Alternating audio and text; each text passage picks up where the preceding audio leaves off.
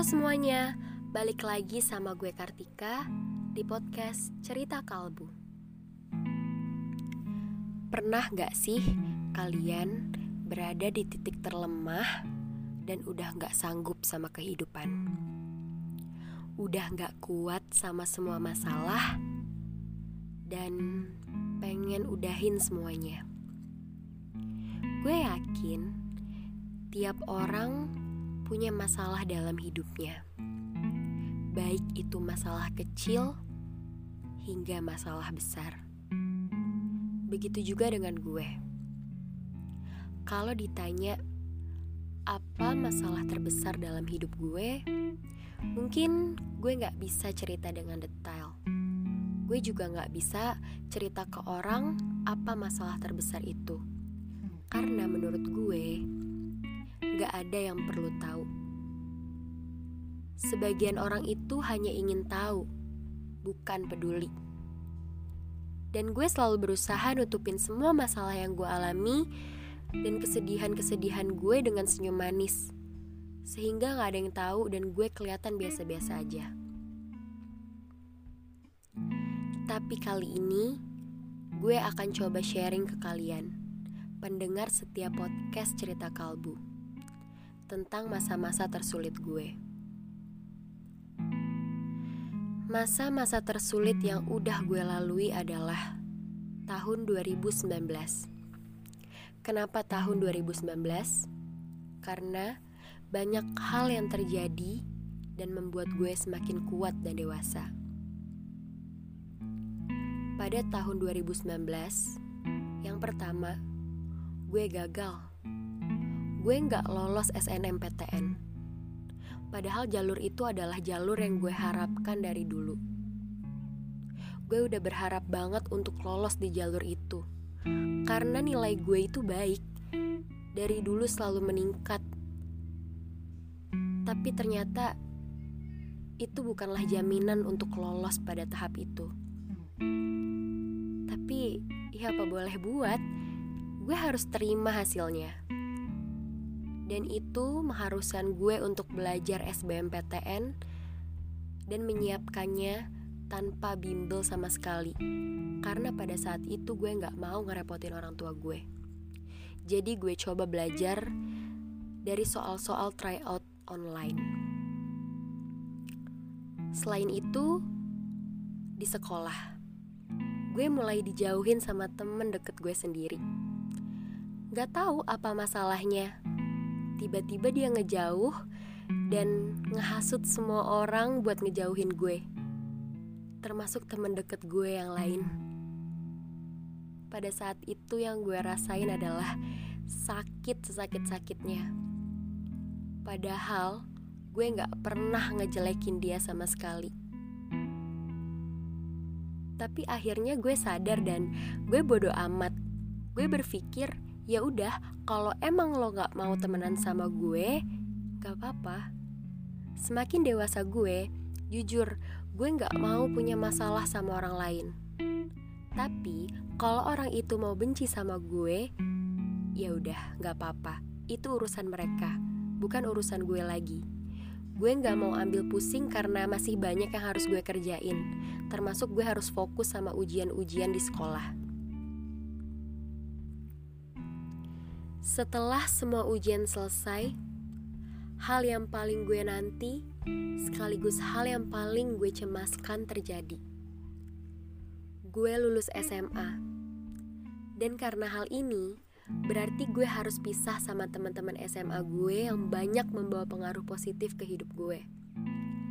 Apalagi pas pengumuman SBMPTN, ternyata gue diterima di universitas yang jauh, universitas yang beda pulau.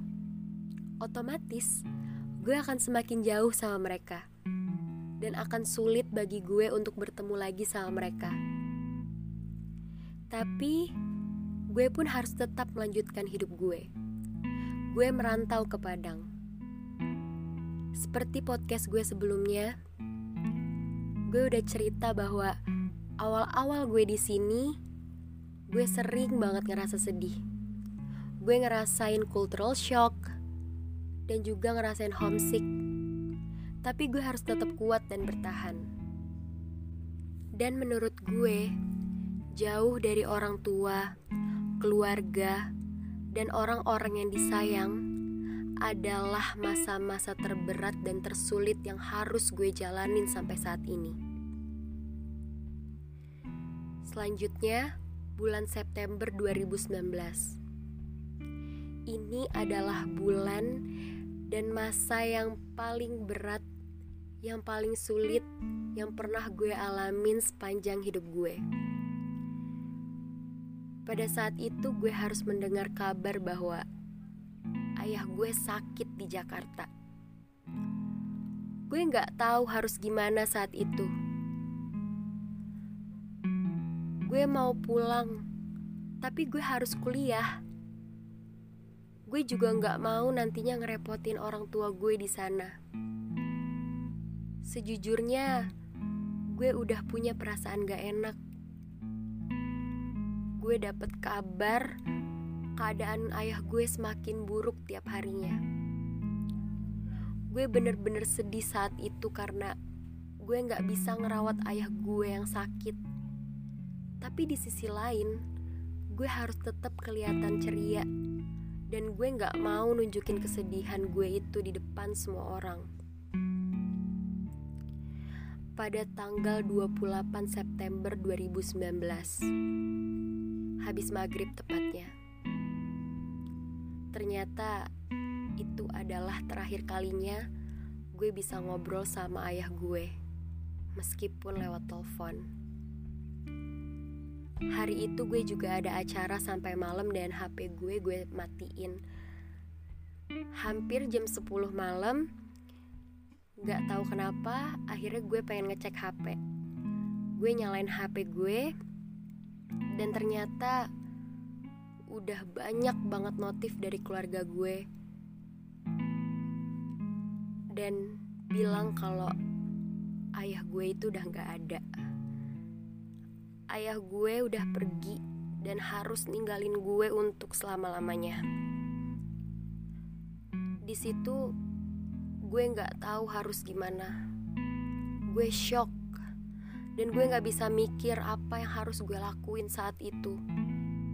Yang bisa gue lakuin cuma nangis. Dan pada akhirnya, karena hari itu udah malam, akhirnya gue diantar untuk ke rumah tante gue. Dan subuhnya baru gue bisa pulang ke Jakarta. Hati gue bener-bener hancur saat itu. Hancur sehancur-hancurnya. Gue sedih banget. Gue merasa terpukul karena gue gak bisa ngerawat ayah gue di sisa hidupnya. Padahal gue adalah anak perempuan satu-satunya di dalam keluarga. Ketika gue sampai di Jakarta, yang bisa gue lakuin cuma nangis. Di sana juga saudara gue cerita kalau ayah gue tuh emang udah kangen banget sama gue. Di situ gue semakin sedih. Dan gue mikir seharusnya kemarin itu gue cepet-cepet pulang, tapi gue gak bisa. Apalagi pas gue pulang, itu juga lagi masa-masa ujian. Ketika itu, gue ngeliat jasad beliau. Yang gue pikirin adalah hal-hal yang jadi penyesalan dalam hidup gue. Gue kepikiran sama perlakuan gue dulu ke ayah gue gimana. Gue pernah ngelawan. Gue pernah gak nurutin apa yang beliau mau. Dan gue bener-bener nyesel pernah ngelakuin itu. Padahal gue tahu dan gue yakin semua hal yang beliau lakuin untuk gue itu adalah bentuk kasih sayang beliau untuk gue. Gue sedih pastinya. Tapi gue juga gak mau berlarut-larut dalam kesedihan. Gue yakin ayah gue di sana udah bahagia dan dia pengen gue mengikhlaskannya. Akhirnya gue berusaha untuk enggak nangis lagi. Malamnya, gue coba untuk tidur karena mata gue udah bengkak dan perih banget. Dan paginya ketika gue bangun tidur, gue gak tahu antara itu mimpi atau apa, tapi yang jelas itu kayak nyata. Gue ngeliat ayah gue tersenyum ke arah gue. Mungkin ini adalah pertanda bahwa ayah gue itu udah senang di sana, udah gak ngerasain sakit lagi. Dan beliau juga senang ngeliat gue udah ikhlas atas kepergian beliau. Maka dari itu, gue gak mau terus-terusan sedih, dan gue harus tetap kelihatan bahagia dan menyebarkan aura positif ke semua orang. Semua hal yang terjadi pada saat itu benar-benar buat gue jadi belajar agar menjadi orang yang lebih baik lagi. Gue harus jadi orang yang lebih bersyukur, orang yang lebih kuat, dan orang yang lebih dewasa dalam menghadapi masalah-masalah dalam kehidupan.